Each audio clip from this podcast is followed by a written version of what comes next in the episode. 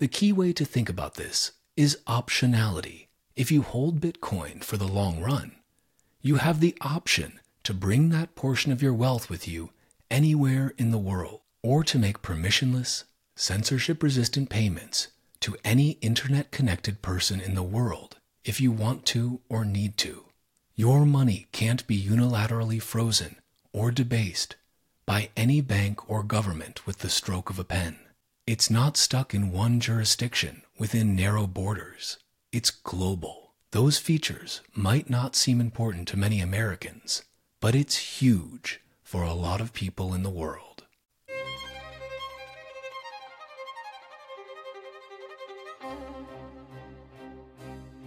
Greetings and salutations, my fellow plebs. My name is Walker, and this is the Bitcoin Podcast.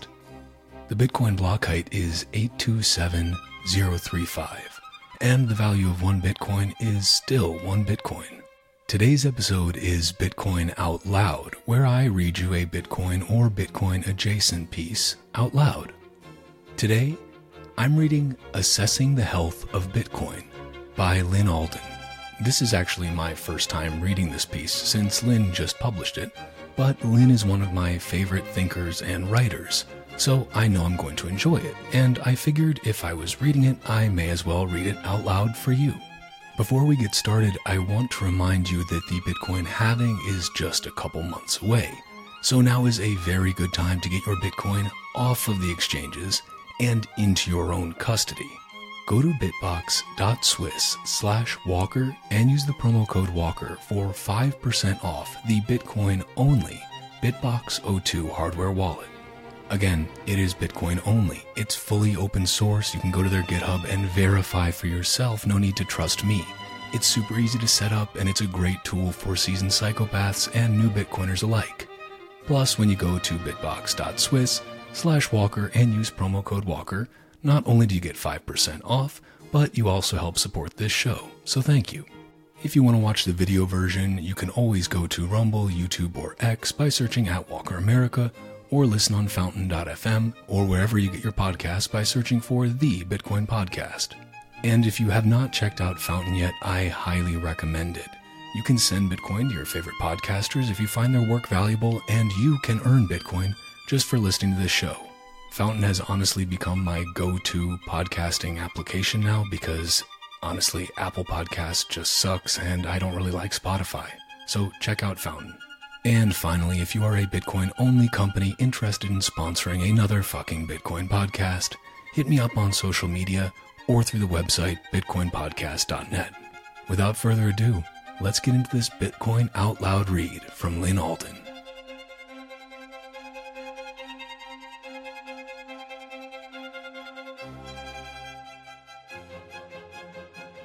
Assessing the Health of Bitcoin by Lyn Alden. When investing in Bitcoin as an asset or companies that build on top of the Bitcoin network as part of an asset mix, we need some metrics with which to evaluate the progress of the investment thesis and, by extension, the health of the Bitcoin network. It's more than just a price on a chart. It's an open source network with millions of users, thousands of developers, hundreds of companies, and several ecosystems built on top of it. Most Wall Street analysts and retail investors haven't actually used a Bitcoin wallet, taken self-custody of the asset, sent it to others, and or used it in various ecosystems. And yet doing so is very helpful for fundamental research. Bitcoin means a lot of different things to a lot of different people. It enables portable savings, censorship-resistant global payments, and immutable data storage. If you're an American or European investor in high-quality stocks and bonds, and are not thinking about the Bitcoin network from the perspective of a Nigerian, Vietnamese, Argentinian, Lebanese, Russian, or Turkish middle-class saver, for example, then you've not yet fundamentally analyzed the asset's use case. And on top of that, people assess the health of the network in multiple different ways. If Bitcoin doesn't conform to what they want it to be, they might conclude that it's not doing well. On the other hand, if Bitcoin fits exactly with what they want, they might think it's doing great, even if there is plenty of frictions remaining to be solved. Having spent a lot of time studying monetary history, as well as spending time in the startup venture space around Bitcoin, and studying the technical details of the protocol in recent years, I have a handful of key metrics that I personally look at when assessing the health of the Bitcoin network. This article walks through them and sees how the network is doing in terms of each one. one. Market capitalization and liquidity. two. Number of conversion points. three. Technical security and decentralization. four. Quality of user experience. five. Legal acceptance and global recognition. one. Market capitalization and liquidity. Some people say price doesn't matter. one B T C equals one B T C is how they like to put it. It's not that Bitcoin is volatile, it's that the world is volatile around Bitcoin, man. And there's indeed some truth to that. Bitcoin has a fully diluted supply of twenty-one million Bitcoin, technically two point one quadrillion sats, which are the smallest denomination of on-chain Bitcoin, created and distributed in a pre-programmed decreasing pattern, produces blocks on average every ten minutes thanks to an automatic difficulty adjustment, and has operated with remarkable consistency since its inception with a higher uptime rate than Fedwire. I don't know what the dollar supply will be next year, but I know what the Bitcoin supply will be and can directly audit its exact supply at any time. But price is an important signal. It doesn't mean much on a day-to-day, week-to-week, or even year-to-year basis, but it certainly means something across several years. The Bitcoin network itself might be serving as a heartbeat of clockwork order in a world of chaos, but price is nonetheless a measure of its adoption. Bitcoin is competing in the global marketplace of monies now against more than one hundred sixty different fiat currencies, gold, silver, and various other cryptocurrencies. As a store of value, it's also competing with non-monetary assets like equities and real estate or other things we can own with our limited resources. It's not really that the dollar is fluctuating in price around Bitcoin, as some proponents like to say. Bitcoin is the younger, more volatile, less liquid, smaller network compared to the dollar. It's indeed the one fluctuating more in price. In some years, Bitcoin holders can buy a lot more property, food, gold, copper, oil, S and P five hundred shares, dollars, rupees, or whatever else compared to what they could buy in the prior year. In other years, they can buy a lot less. Bitcoin's price is mainly what's fluctuating on any given intermediate-term basis, and the fact that it fluctuates affects the purchasing power of the holders. So far, the fluctuations have aimed sharply up, meaning that a holder of Bitcoin can buy a lot more than they could several years ago. If price stagnates for a long time, that's a piece of information. If that were to happen, we should reasonably ask why Bitcoin is failing to appeal to people. Is it not providing solutions to their problems? If not, why? Fortunately, as the chart above shows, this has not been the case.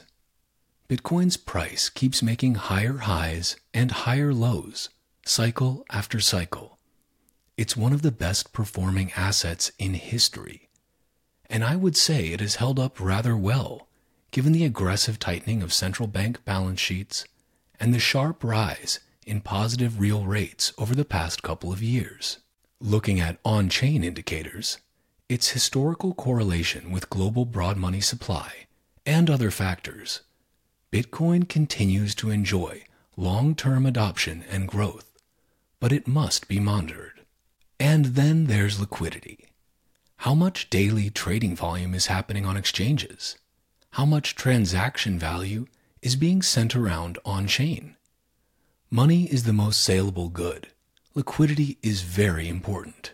Bitcoin has been ranking very well in this metric too, with billions or tens of billions of dollars worth of daily trading volume against other currencies and assets, which puts it on par with Apple stock in terms of daily exchange liquidity.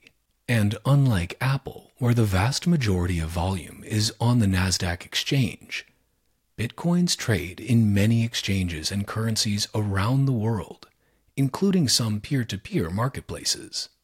There are also billions of dollars worth of on-chain transfer volume in a given day.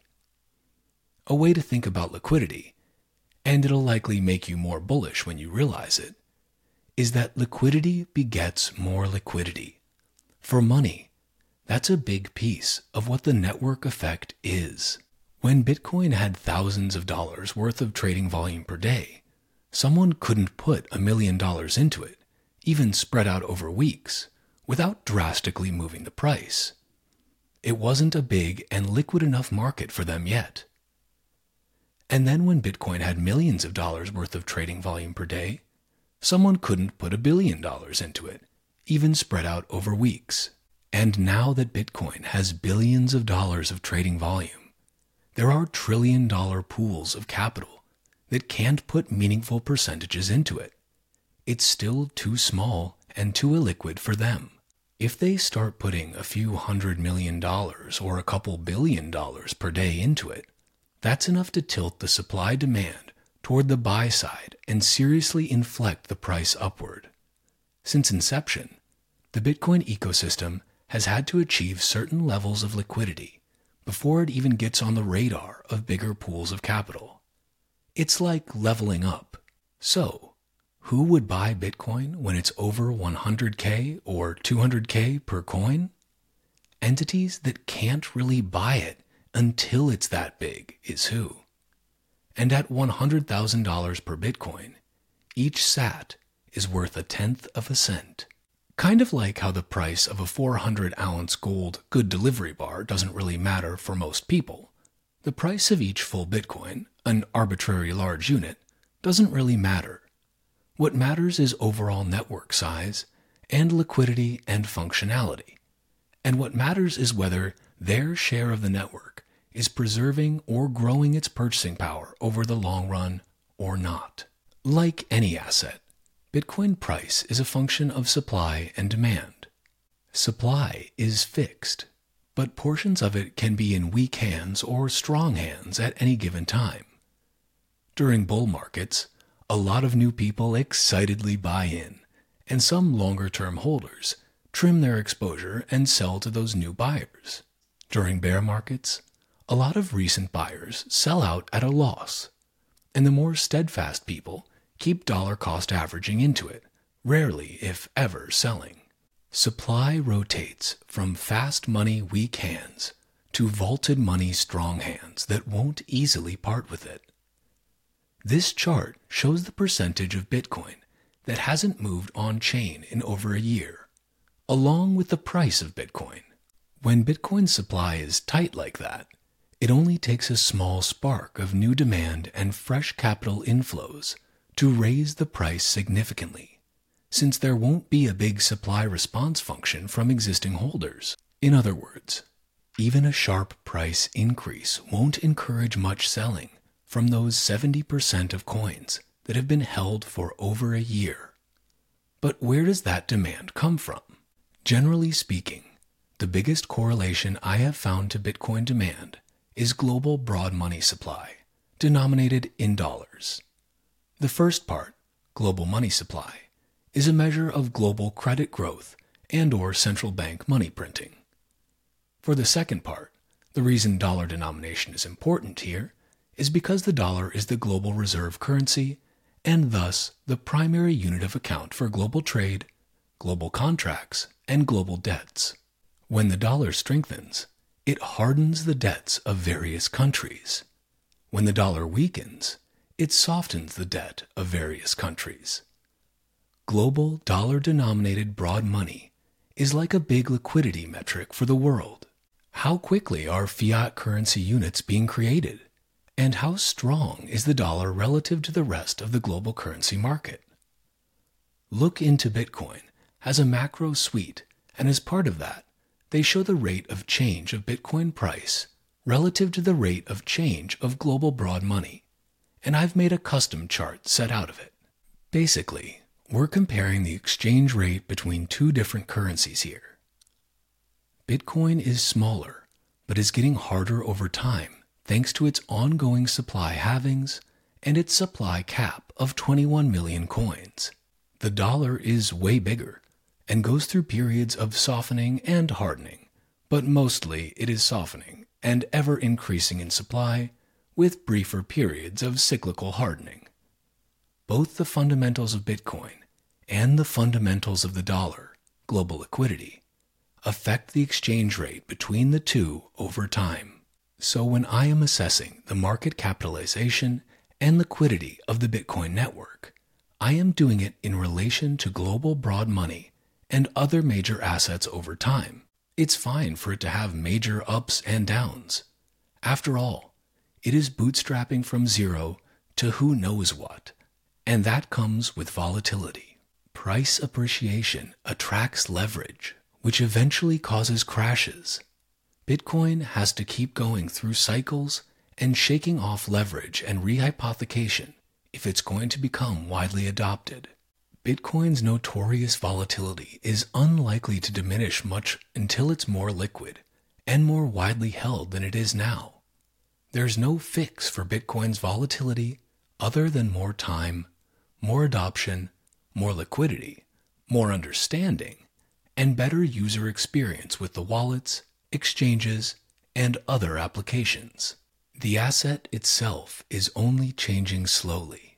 It's the world's perception of it, and the leverage built on top of it or ripped away from it, that goes through manic and depressive cycles.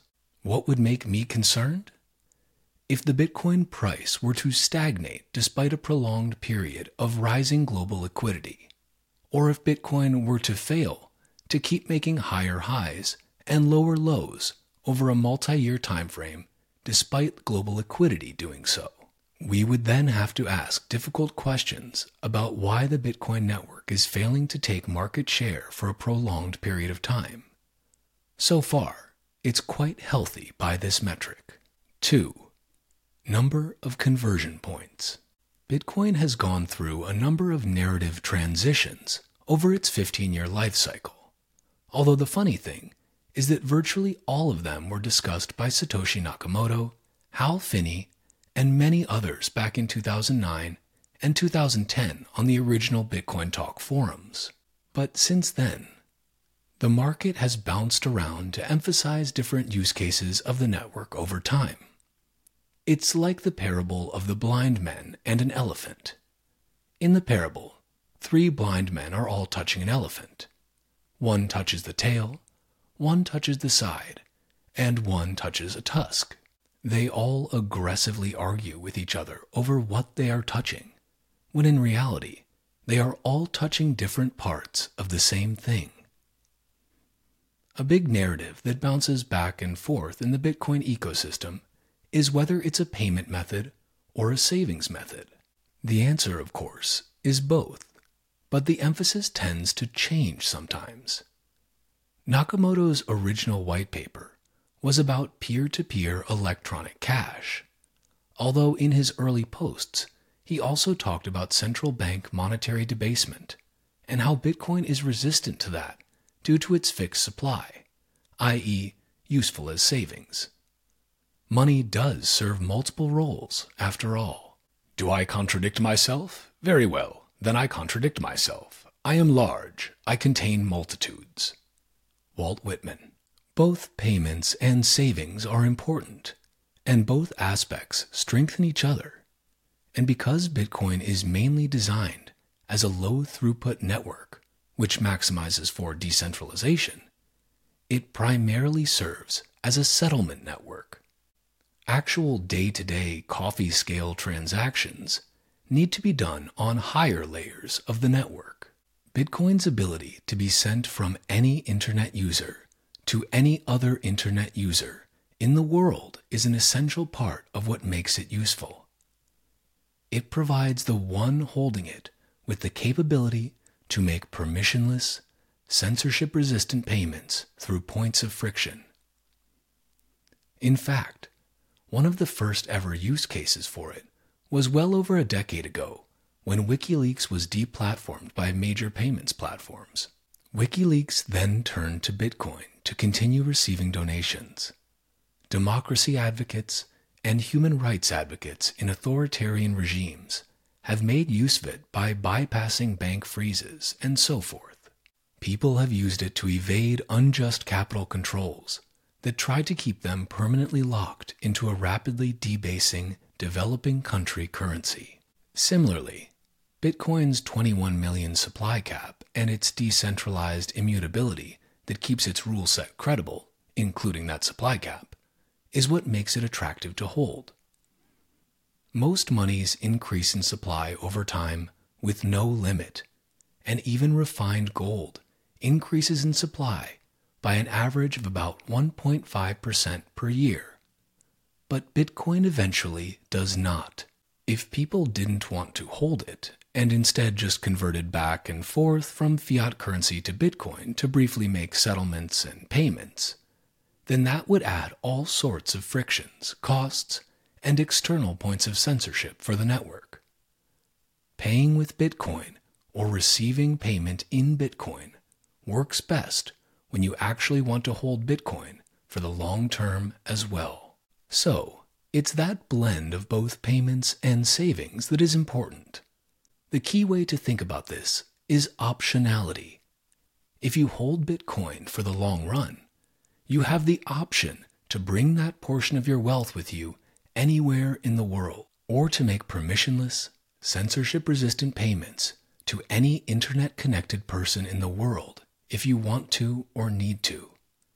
Your money can't be unilaterally frozen or debased by any bank or government with the stroke of a pen. It's not stuck in one jurisdiction within narrow borders. It's global. Those features might not seem important to many Americans, but it's huge for a lot of people in the world. Many countries place capital gains taxes on Bitcoin and most other assets, meaning if people sell or spend it, they have to pay taxes relative to their cost basis, and they have to keep track of the accounting for that. That's a big piece of how countries maintain their currency monopolies. Over time, that might go away for Bitcoin as it becomes highly adopted and as some countries make it legal tender. But that taxation is the reality for most places now, and that makes it less attractive to spend compared to fiat currency in many contexts. That contributes to me not particularly wanting to spend mine much yet. But then again, I'm in a jurisdiction and line of work where I rarely run into domestic payment frictions with my fiat systems.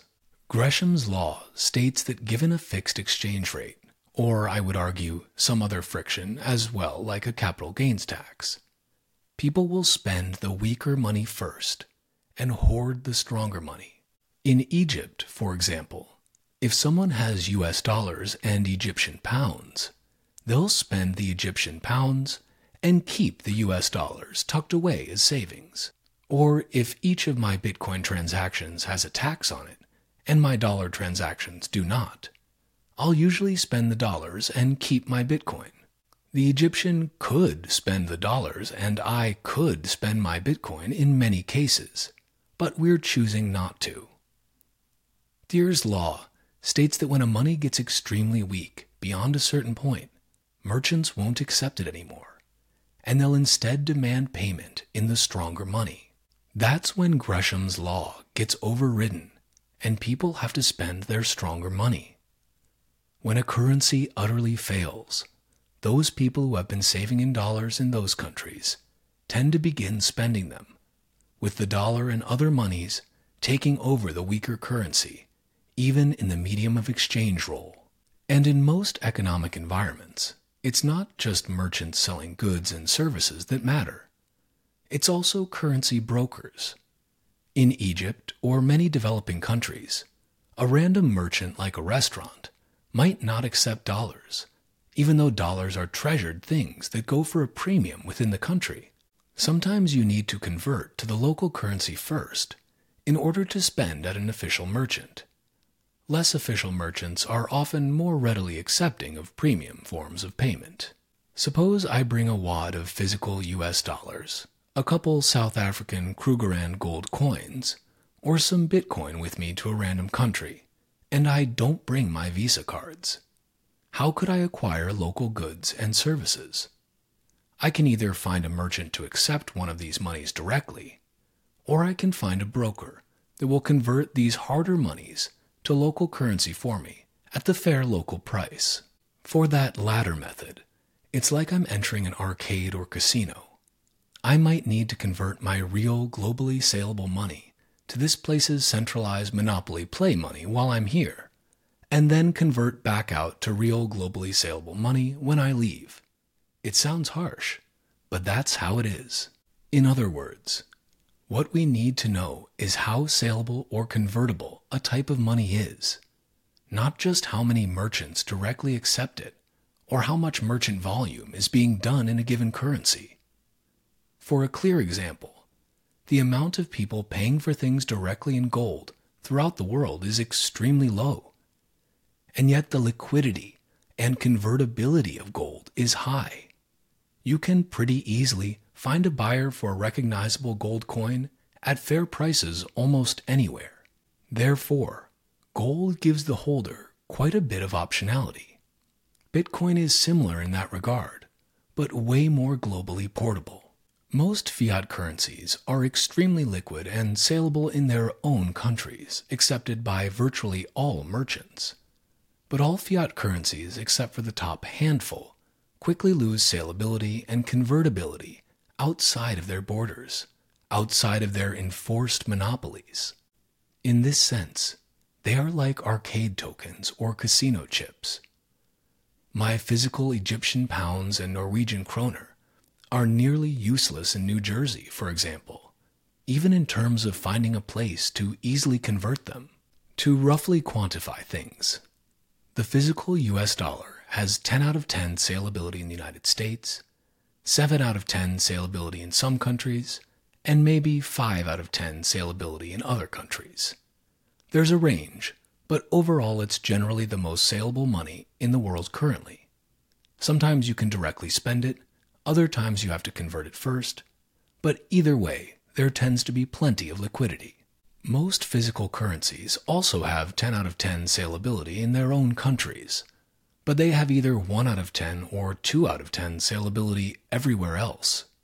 It'll take quite a while and potentially a steep discount rate to find someone who will exchange value for them when they are outside of their host jurisdiction, like an arcade token. Gold has probably like six out of ten saleability almost everywhere, which makes it one of the more saleable bearer assets around, up there with the dollar. You can't spend it as easily as a country's local fiat currency, and very little spending volume happens with it overall. But in just about any country, you can exchange it for liquid value easily. Gold is a globally recognized liquid and fungible form of value. Bitcoin has something like six out of ten saleability in many urban centers of the world, similar to gold in that sense, but it drops down to two out of ten or so in many rural areas, similar to fiat currencies outside of their monopoly borders. But it's on the strong uptrend, and it has come that far from nothing in just fifteen years.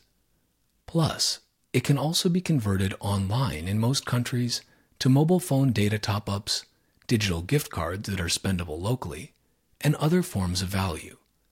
So the overall number of offline and online conversion points for those that bring their Bitcoin around with them is substantial. The right question to ask, in my opinion, is, if I bring Bitcoin with me, could I spend or convert it for value without much hassle? In urban centers of many countries, like South Africa or Costa Rica, or Argentina or Nigeria as developing country examples, or basically any developed country, that's a pretty resounding yes. In other countries like Egypt, it's not really there yet. So what we need to monitor is the general direction. So far, Bitcoin is definitely becoming more saleable and convertible over time in any given multi-year time period. The rise of Bitcoin hubs. In my view, the most promising trend is the growth of many small Bitcoin communities around the world. El Zonte in El Salvador, was among the first, and it triggered the president of the country to take notice and make it legal tender across the whole country. But it also sparked other communities like Bitcoin Jungle in Costa Rica, Bitcoin Lake in Guatemala, Bitcoin Ekasi in South Africa, Lugano in Switzerland, Free Madeira, and many others that have become dense areas of Bitcoin usage and acceptance. The salability and convertibility in those places and others are both rather high. These hubs just keep popping up. In addition, Ghana has hosted the Africa Bitcoin Conference, run by a woman named Farida Nabourema for two years in a row. She is an exiled democracy advocate from Togo who is deeply familiar with financial repression as a tool for authoritarianism, and is also a critic of France's neocolonialist ongoing monetary arrangement in over a dozen African countries. In addition, Indonesia now has a recurring Bitcoin conference, run by a woman named Dea Riskitha. There are conferences in countries all around the world, and there are small organizations like Bitcoin Commons in Austin, Texas, Bitcoin Park in Nashville, PubKey in New York, and Real Bedford in the United Kingdom that serve as local Bitcoin hubs. It's becoming increasingly common that in a given city, there is a dedicated Bitcoin community or recurring meetup there. Bitcoiner Events dot com and other sites help you find them, and they can serve as a means of convertibility and salability as well. There are also apps that let you find Bitcoin merchants in your area. B T C map dot org, for example, lets you find merchants around the world that accept Bitcoin. The twenty twenty-three B T C Prague Conference and the twenty twenty-three Africa Bitcoin Conference had F E D I event apps. In addition to serving as a Bitcoin wallet, this app provided schedules for all major events at the conference, includes this interactive map that showed locations of merchants in that area that accept Bitcoin as payment, and provided other services like A I assistance paid with Bitcoin microtransactions over the Lightning Network. As a disclosure, I'm an investor in F E D I via EgoDeath Capital. Here were some of the questions I asked it, without using a ChatGPT subscription, but rather just within the Bitcoin Wallet app that reached out to ChatGPT via an A P I, and paid for by the end user, me in this case, using Bitcoin. Which developing countries have the highest level of Bitcoin adoption? As of my knowledge cutoff date, in early twenty twenty-three, Bitcoin adoption has been notably higher in several developing countries where people face unstable economies, currency devaluation, difficulties with remittance flows, or lack of access to traditional banking services. Here are a few of the developing countries with a substantial level of Bitcoin adoption. Nigeria. Nigeria has one of the highest rates of cryptocurrency adoption in the world. Many Nigerians use Bitcoin and other cryptocurrencies for payments, remittances, and as a hedge against inflation and currency devaluation. Venezuela. Due to hyperinflation, political instability, and economic sanctions, Venezuelans have turned to Bitcoin as a means to preserve their savings and conduct transactions. El Salvador. As the first country to make Bitcoin legal tender in September twenty twenty-one, El Salvador aims to foster financial inclusion and reduce reliance on remittances. Bitcoin adoption has been encouraged by the government through various initiatives. The Philippines. The Philippines has a large remittance market, and many Filipino workers abroad use Bitcoin and other cryptocurrencies to send money home, due to lower fees compared to traditional remittance services. Argentina. High inflation and capital controls have led many Argentinians to turn to Bitcoin as a store of value and a way to transfer funds. Turkey. Economic uncertainty, inflation, and the depreciation of the Turkish lira have driven Turkish citizens to invest in cryptocurrencies as an alternative to preserve their wealth. Kenya. Kenyans are increasingly using Bitcoin for payments and as an investment. The country has a high level of mobile payment penetration, which facilitates the adoption of digital currencies. Vietnam. Among countries in Southeast Asia, Vietnam has seen a substantial rise in cryptocurrency usage for remittances and as a form of investment. South Africa. With relatively high penetration of internet and mobile phones, South Africans use Bitcoin and cryptocurrencies for transactions and as an investment vehicle. It's important to note that data on Bitcoin adoption can be difficult to obtain precisely, and it can change rapidly. Usage patterns are influenced by various economic, legal, and social factors unique to each country. Therefore, the countries listed above may experience shifts in Bitcoin adoption levels as their circumstances evolve. Always check the most recent data and reports for the latest information on Bitcoin adoption trends around the world. What are the benefits of Bitcoin for people in developing countries? Bitcoin and other cryptocurrencies can offer several benefits to people in developing countries, particularly in regions where the traditional finance systems are either underdeveloped or inaccessible to a large portion of the population. Here are some potential benefits. Financial inclusion. Many individuals in developing countries lack access to banking services due to a range of issues, such as lack of documentation, trust in financial institutions, or the absence of necessary infrastructure. Bitcoin can serve as an alternative form of money that doesn't require permission from a bank or government to use. Remittances. Sending money across borders using traditional banking systems can be costly and slow. Bitcoin can facilitate remittances more efficiently and at a lower cost, as it does not rely on the existing banking infrastructure or exchange rates. Protection against inflation. In some developing countries, hyperinflation can erode the value of the local currency, leading to a loss of purchasing power for the residents. Bitcoin can act as a store of value that is not subject to the monetary policy of any single country, potentially offering a hedge against inflation. Currency stability. In countries with unstable currencies, Bitcoin can provide an alternative means to transact and store value, which can be particularly useful for businesses that engage in international trade. Bypassing currency controls. Some countries impose strict currency controls, making it difficult for people to exchange the local currency for foreign currencies or to move money out of the country. Bitcoin can be used to circumvent these controls, allowing individuals to freely move their funds across borders. Lower transaction costs. Bitcoin transactions often have lower fees compared to traditional banking systems, especially for international transactions. Enhanced security.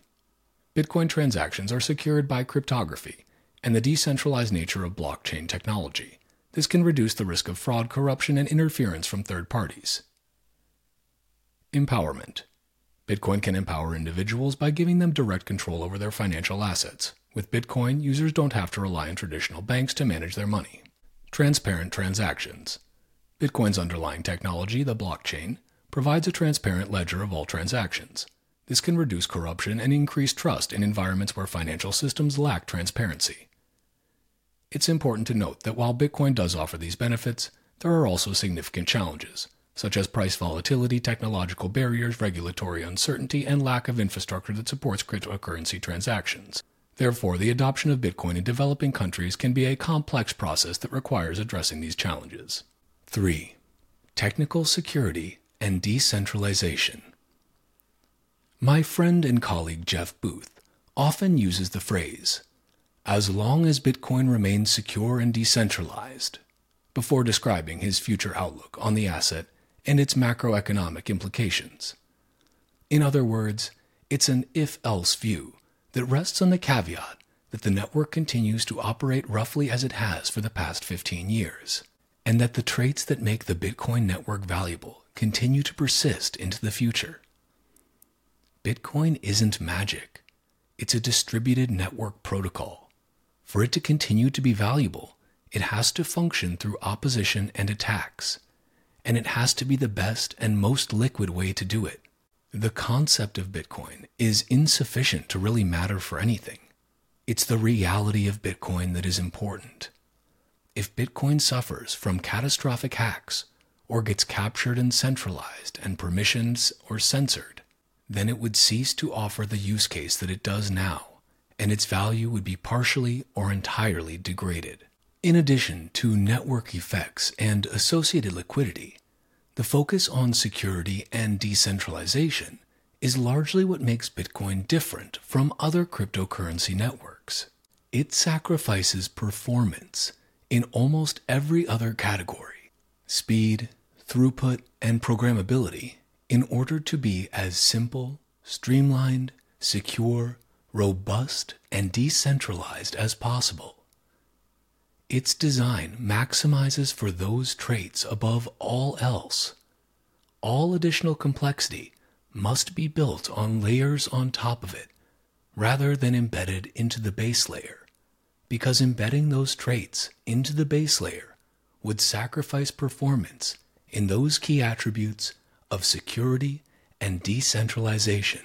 Therefore, monitoring Bitcoin's level of security and decentralization is important when building or maintaining a long-term thesis on the network's value and utility. Security analysis. Bitcoin has had a very robust security track record for an emerging open-source technology, but not a faultless one.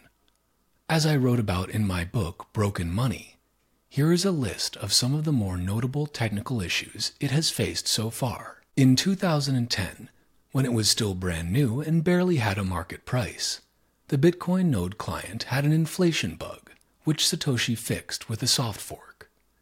In two thousand thirteen, a Bitcoin node client update was accidentally not backward compatible with the prior, and widely used, node client due to an oversight, resulting in an unintended chain split. Within hours, developers analyzed the problem and told node operators to fall back to the prior node client, which resolved the chain split. Since that time, over a decade ago, the Bitcoin network has enjoyed one hundred percent perfect uptime. Even Fedwire has encountered outages and failed to achieve one hundred percent uptime during that period, and doesn't even attempt to run twenty-four seven, three sixty-five to begin with like Bitcoin does. In two thousand eighteen, another inflation bug was accidentally added to the Bitcoin node client. However, this one was identified and discreetly fixed by developers before it was exploited, and so it never caused an issue in practice. In twenty twenty-three, people began making use of the SegWit and Taproot soft fork upgrades in ways that were not intended by the developers of those upgrades, including inserting large images into the signature portion of the Bitcoin blockchain. While this is not a bug per se, it shows the risks of how certain aspects of the code can be used in ways that were not intended, and therefore shows the ongoing need for conservatism when performing upgrades in the future. Bitcoin suffers from the year twenty thirty-eight problem that many computer systems have. During the year twenty thirty-eight, the thirty-two bit integer used for Unix timestamping will run out of seconds for many computer systems, resulting in an error.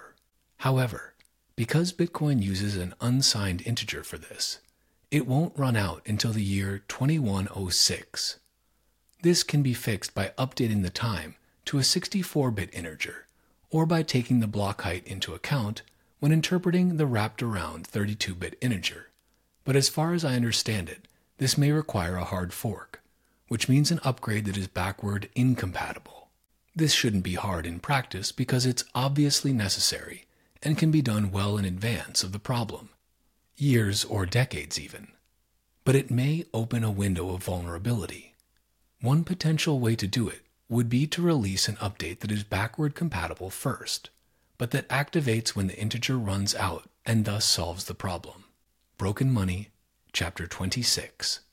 Bitcoin can indeed rebound from technical problems. The basic solution is for node operators on the decentralized network to roll back to a prior update before the bug existed and reject the new updates that are causing the problem. However, we must imagine a worst-case scenario. If a technical issue goes unnoticed for years and becomes entrenched as part of the broad node network, and then gets found out and exploited, then that is a more catastrophic problem. It's still not unrecoverable, but it would be a serious blow. As Bitcoin's codebase exists over years and decades, it hardens and benefits from the Lindy effect. The Lindy effect, also known as Lindy's law, is a theorized phenomenon by which the future life expectancy of some non-perishable things, like a technology or an idea, is proportional to their current age. Thus, the Lindy effect proposes the longer a period something has survived to exist or be used in the present, the longer its remaining life expectancy. Longevity implies a resistance to change, obsolescence, or competition and greater odds of continued existence into the future. Where the Lindy effect applies, mortality rate decreases with time. Mathematically, the Lindy effect corresponds to lifetimes following a Pareto probability distribution. The concept is named after Lindy's delicatessen in New York City, where the concept was informally theorized by comedians. The Lindy effect has subsequently been theorized by mathematicians and statisticians. Nassim Nicholas Taleb has expressed the Lindy effect in terms of distance from an absorbing barrier. The Lindy effect applies to non-perishable items, those that do not have an unavoidable expiration date. For example, human beings are perishable, though life expectancy at birth in developed countries is about eighty years. So the Lindy effect does not apply to individual human lifespan, all else being equal. It is less likely for a ten-year-old human to die within the next year than for a one hundred-year-old, while the Lindy effect would predict the opposite. Overall, the rate of major bugs has decreased over time, and the fact that the network has had one hundred percent uptime since two thousand thirteen is remarkable. Decentralization analysis. For decentralization, we can measure node distribution and mining distribution as key variables. A widely distributed node network makes changing the network's rules very hard to do, because each node enforces the rules for its user. Similarly, a widely distributed mining network makes transaction censorship harder to pull off. Bitcoin Core developer Luke Dasher estimates that there are over sixty thousand nodes when taking into account ones that are running privately. In contrast, Ether nodes identifies about six thousand Ethereum nodes, of which about half are hosted by cloud operators rather than run residentially. And because Ethereum nodes use too much bandwidth to run privately via Tor, that's probably close to the actual number. So, Bitcoin is rather strong in terms of node distribution. Bitcoin miners cannot change the core rules of the protocol, but they can determine what transactions make it into the network or not. So miner centralization can increase the odds of transaction censorship. The largest publicly traded miner, Marathon Digital Holdings, MARA, has less than five percent of the network hash rate. There are a couple other private miners roughly on that scale. And then there are various public and private miners with one to two percent of the network, and many with less. In other words, mining is indeed quite decentralized. Even the largest players have tiny allocations of the network. Ever since China banned Bitcoin mining in twenty twenty-one, the United States has been the largest mining jurisdiction, but it is estimated to have less than half of mining hash rate. China is, ironically, still the number two mining jurisdiction, because mining is really hard to stamp out, even with their level of authoritarianism. Other energy-rich countries, like Canada and Russia, have sizable mining infrastructure, and dozens of countries have small operations. Mining companies usually direct their hashing power to mining pools. Mining pools are currently rather centralized, with two pools collectively controlling about half of transaction processing, and the top ten pools controlling virtually all of the transaction processing. I think this is an area for improvement. There are, however, some important caveats. Firstly, mining pools do not custody the mining machines, which is a critical distinction. If a pool misbehaves, miners can easily switch to another pool. So while a few pools could work together to do a brief fifty-one percent attack on the network, their ability to sustain such an attack is likely very weak. Secondly, Stratum v two has been rolling out recently, which allows miners to have more control of the block construction process than just letting the pools do all of the work. The physical mining supply chain is also rather centralized. Taiwan Semiconductor, T S M, and a few other foundries in the world serve as the key bottlenecks for most types of chip production, including the application-specific chips that Bitcoin miners use. In fact, I would go so far as to say that I think pool centralization is an overrated risk, and that semiconductor foundry centralization is an underrated risk. Overall, ownership of active mining machines is very decentralized, but the fact that some countries have a large percentage of miners, that certain pools have a lot of mining power directed at them, and the mining supply chain has some centralized aspects, chips away at that mining decentralization to a moderate degree.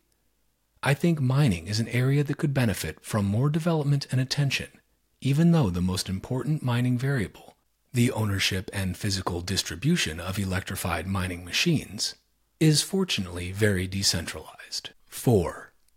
Quality of user experience. If Bitcoin is hard to use technically, then it mainly gets restricted to programmers, engineers, ideologues, and power users that are willing to put in time to learn it. On the other hand, if it's nearly effortless to use, it can spread to people more easily. When I looked at cryptocurrency exchanges back in twenty thirteen twenty fifteen, they were very sketchy looking. Nowadays, it's generally easier to buy Bitcoin on reputable exchanges and brokers, and with simple interfaces. And back in the early days, there were no dedicated Bitcoin hardware wallets. People had to figure out how to manage their keys on their own computers typically. Most of the lost Bitcoins you hear about in the media were from that early era, when Bitcoin was not valuable enough for people to pay close attention, and when the keys were harder to manage. Over the past decade, hardware wallets have become more widespread and easier to use. Software wallets and interfaces have also improved a lot as well. One of my favorite recent combinations is the Nunchuck plus TapSigner combo, which works well for modest amounts of Bitcoin. The TapSigner is a thirty dollars N F C card wallet that can hold private keys offline inexpensively, while Nunchuck is a mobile or desktop wallet that can work with many hardware wallet types, including TapSigners, for moderate amounts of Bitcoin, or full-feature hardware wallets for larger amounts of Bitcoin. Decades ago, learning to use a checkbook was an important skill. Nowadays, many people get Bitcoin or crypto wallets before they get bank accounts. Managing public-private key pairs is likely to become a more routine part of life, both for managing money and for signing things to differentiate real social content from fake content. It's easy to learn, and many people will grow up with the technology around them. The number of Bitcoin A T Ms in the world, according to Statista, also increased by a factor of more than one hundred x from twenty fifteen to twenty twenty-two. And alongside A T Ms, there has been a rise in voucher purchase methods, which I think is one of the reasons why the A T M numbers started to flatline recently. Azteca was founded in twenty nineteen. And in twenty twenty-three, they raised six million dollars in seed capital in a funding round led by Jack Dorsey. Azteco vouchers can be purchased for cash at hundreds of thousands of retail points and online platforms, particularly across developing countries, and then redeemed for Bitcoin. The Lightning Network ramped up over the past six years and reached very usable levels of liquidity by late twenty twenty. Websites like Stacker News and communication protocols like Nostr also integrated the Lightning Network, and this ultimately blends value transfer with information transfer. Browser plugins like Albi are fairly new and have made it easy to use Lightning on multiple websites from one wallet, and can be used as a sign-on method for many of them instead of a username-password combination. Overall, the Bitcoin network has become easier and more intuitive to use over time, and from what I see in the development pipeline as a venture investor in the space, that will continue to be the case in the years ahead. five. Legal acceptance and global recognition. But what if the government bans it? Has been a common objection to Bitcoin since inception. Governments do enjoy their state-issued currency monopolies and capital controls, after all. However, when answering that question, we need to ask, which government? There are about two hundred of them, and game theory is such that if one country bans it, another country can gain business by inviting people to come and build with them instead. One country, El Salvador, even recognizes Bitcoin as a legal tender now. Some other countries are using capital from their sovereign wealth funds for Bitcoin mining. Also, some things are just really hard to stop. Back in the early nineteen nineties, Phil Zimmermann created Pretty Good Privacy, or P G P, which was an open-source encryption program. It allowed people to send private information to each other over the internet, which is not something that most governments liked. After his open-source code found its way outside of the United States, the U S federal government launched a criminal investigation against Zimmermann for munitions export without a license. In response, Zimmermann published his full open source code in a book, which gave it protection under the First Amendment. It was, after all, just a collection of words and numbers that he chose to express to others, or speech, in other words.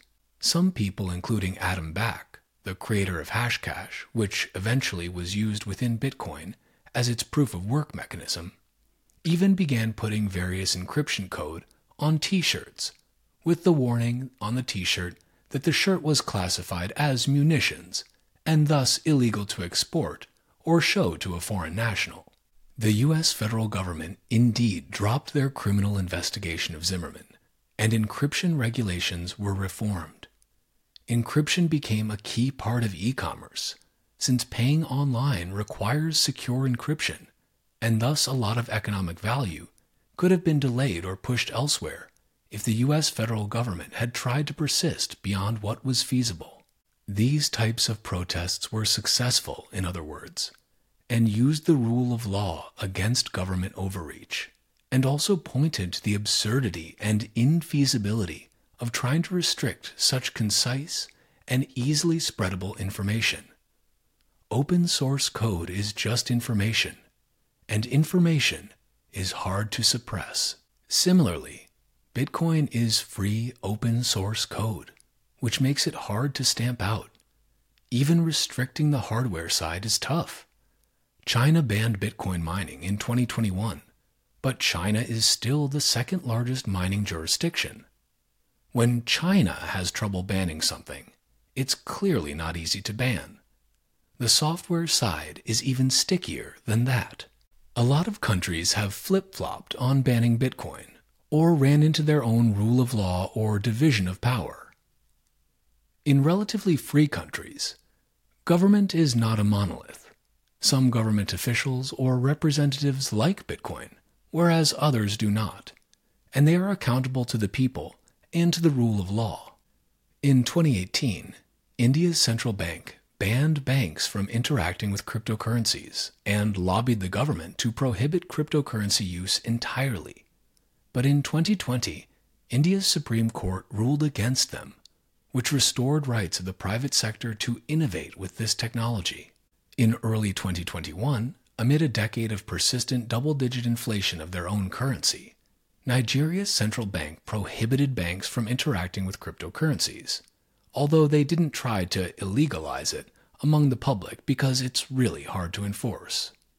Instead, they launched the e-Naira central bank digital currency and clamped down on physical cash with much stricter withdraw A T M limits to try to corral people into their centralized digital payment system. During the ban, Chainalysis assessed that Nigeria had the second highest cryptocurrency adoption in the world, mostly stablecoins and Bitcoin, and specifically had the highest peer-to-peer trading volume in the world, which is how they got around the bank blockage. In late twenty twenty-three, after nearly three years of an ineffective ban being in place, Nigeria's central bank reversed their decision and opened banks up to interacting with cryptocurrencies with regulations. Back in twenty twenty-two, amid heavy demand for cryptocurrencies by the public to defend against triple-digit inflation, some of Argentina's major banks were stepping up efforts to offer them to customers, but Argentina's government banned banks from offering them to customers. They cited the typical headline reasons of volatility, cybersecurity, and money laundering, but really it was about trying to slow the flight out of their failing currency. And then in twenty twenty-three, they went a step further by also banning fintech payment apps from offering digital assets to customers. But this started to be reversed after the election of Javier Milei, who is pro-Bitcoin and in favor of the market determining what it wants to use as money. During Millet's campaign, economist Diana Mondino, now Argentina's Minister of Foreign Affairs, wrote that Argentina will soon be a Bitcoin haven. For years, the United States Securities and Exchange Commission blocked spot Bitcoin E T Fs. Other countries had spot Bitcoin E T Fs with no issue, and the Commodities Futures Trading Commission allowed Bitcoin futures trading, and the S E C allowed futures-based E T Fs, both long and short. The S E C even allowed a leveraged futures Bitcoin E T F, but they repeatedly blocked all spot E T Fs, which is the simplest type, and which is what the market wanted. In twenty twenty-three, the D C Circuit Court of Appeals found that the S E C's allowance of Bitcoin futures E T Fs, but not spot E T Fs, was arbitrary and capricious, rather than based on reasonable and coherent arguments. By early twenty twenty-four, several spot Bitcoin E T Fs began trading. There are about one hundred sixty currencies in the world, and they have a sort of financial blood-brain barrier around them.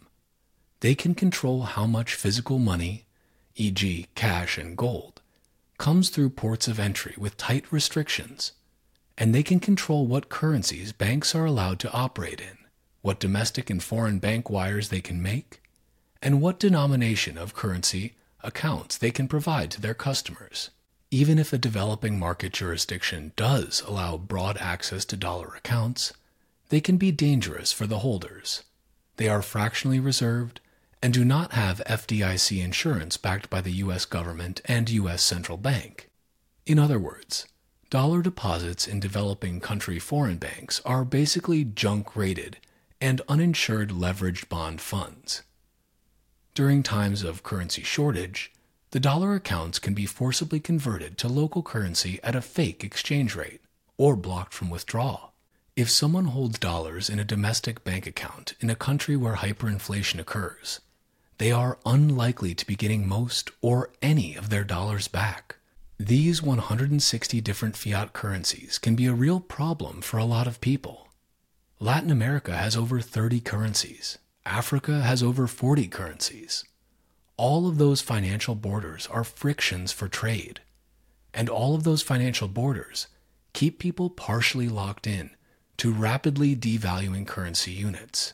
In other words, if I want to pay a graphic designer from a developing country using various traditional payment methods, and they want to receive dollars rather than their local rapidly devaluing currency, their government and banking system can block the transfer and make them receive it in local currency in any number of ways.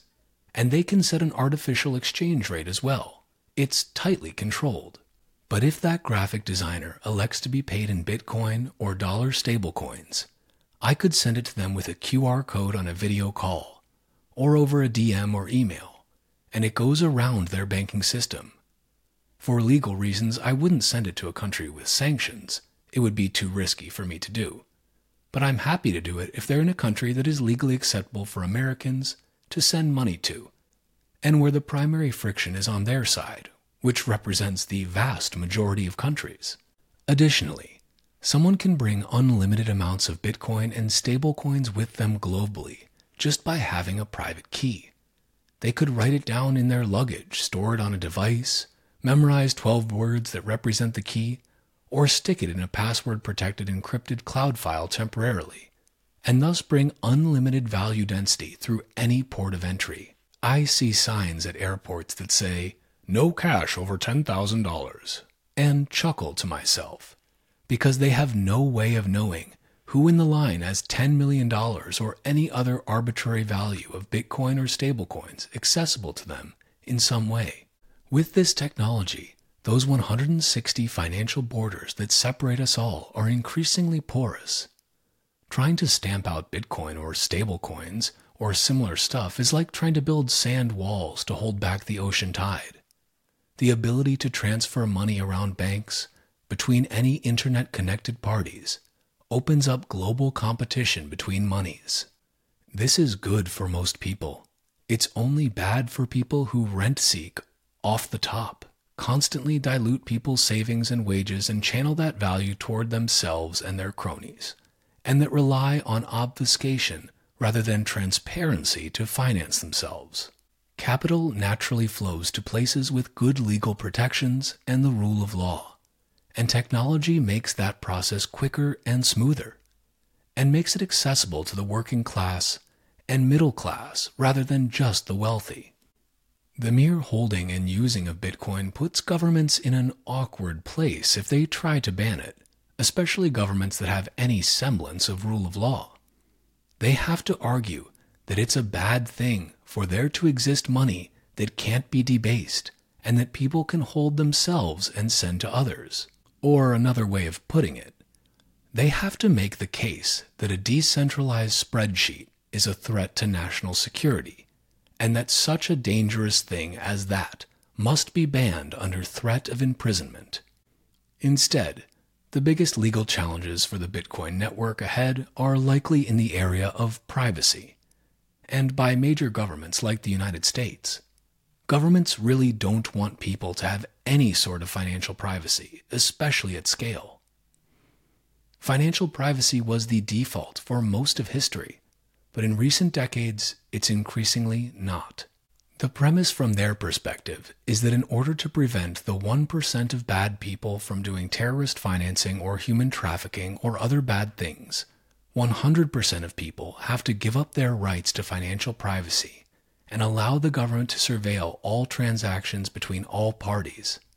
In addition, governments have shifted much of their revenue toward income taxes, which rely on ubiquitous surveillance of all payment flows to enforce. But of course, such a thing can lead to massive overreach and with grave consequences. In addition, we live in an age of surveillance capitalism. We are offered myriad free services by corporations if we sign away our digital soul, meaning all of our data. What we look at and what we spend on is very valuable commercial information, and governments enhance this and help make it the norm because they plug into the back end and collect that data too. Sometimes it could be for the national security reasons, and other times it could be to try and control the whole population, for example. China's social credit scores. However, the ability for people to self-custody their own money and send money to others and do it in such a way that corporations can't surveil it and governments can't surveil or debase it is an important check on power. For corporations, there are plenty of reasons to not want them to surveil us, not least being that they are often hacked and spill that data onto the dark web. And for governments, rather than being able to surveil and freeze funds without probable cause in sweeping manner in ways that benefit them, these sorts of technologies force them to have probable cause before using targeted enforcement, which comes with cost and legal procedure. In the nineteenth century and before, financial privacy was the norm because most exchange occurred via cash and coins, and there wasn't any significant technology to monitor that. The idea of monitoring everyone's transactions was a type of science fiction. Starting in the late nineteenth century and especially throughout the twentieth century, people increasingly used banks for their savings and payments, and those banks were increasingly centralized and surveilled by governments. The telecommunication age and the age of modern banking that it contributed to enabled ubiquitous financial surveillance to become normal. Governments mostly didn't have to enforce privacy controls on individuals. They mainly just had to enforce them on banks, which is easy and happens behind the scenes. The rise of factories and corporations brought people off of farms and into cities, earning paychecks that they receive in their bank accounts, with taxes automatically withdrawn, and with all their financial activities easily surveilled. However, as computer processing, encryption, and telecommunications kept improving, eventually Bitcoin was created and allowed for peer-to-peer pseudonymous value transfer. The more widespread Bitcoin and adjacent technologies become, and particularly private layers and methods on top of them, the more untenable it becomes for governments to maintain that existing centralized surveillance apparatus. People can begin opting out But governments won't make it easy.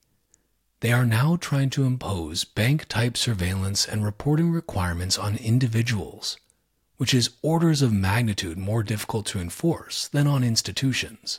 I suspect there will be more Zimmermann-like conflicts in the years ahead, but this time for financial privacy. Governments will increasingly tighten these frictions around people using various privacy-preserving methods, up to and including trying to criminalize them. And the defense to such overreach is that many of them are open source. They're just information. To restrict their creation and usage by people who are not otherwise committing crimes requires criminalizing the usage of words and numbers in a certain order.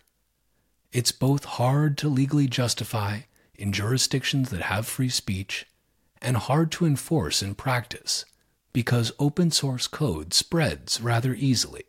And in the United States and certain other jurisdictions, well-funded lawsuits can push back on these laws as being unconstitutional. So, I expect that period to be messy. Final grade, A minus. Grading the network is kind of a joke since it's not really quantifiable, but basically most aspects of the network are either getting better or staying roughly the same. The areas where we can subtract points and thus bring it down to an A minus rather than an A or an A plus is that minor decentralization could be better, particularly with regard to pools and A S I C production, and overall user experience and second-layer application ecosystem development could be further along than it is now. For that second item, I'd like to see more and better wallets, more seamless usage of higher layers on the network, more adoption of built-in privacy features, and so forth. If Bitcoin enters a sustained period of higher fees, as it has been in lately, then I think those second-layer developments will accelerate. When fees are low, people are more likely to use the base layer and have less reasons to use higher layer solutions. When fees are high, various existing use cases get stress tested, and users and capital gravitate toward what is working or what is being demanded. Additionally, governments have generally been pulled, sometimes willingly and sometimes with protest, toward accepting it to some degree. However, the battle ahead is likely around privacy, and in my view, that's nowhere near being finished yet. If anything, it's just heating up. Overall, I continue to view the Bitcoin network as being highly investable, both in Bitcoin directly as an asset and in the equity of companies building on top of the network. There are still areas of risk, but they represent areas of potential improvement and contribution. Part of what makes the Bitcoin network powerful is that its open source aspect makes it so that anyone can audit the code and propose refinements to it. Anyone can build layers on top of it that attach to it. And anyone can build applications that interact with it and enhance it for users.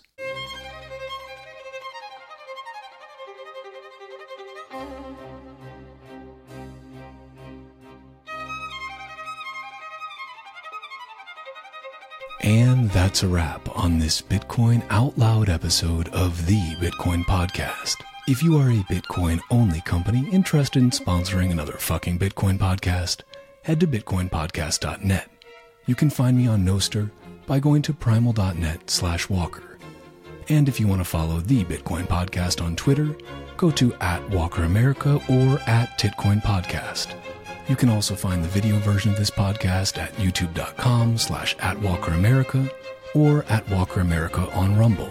Bitcoin is scarce. There will only ever be twenty-one million.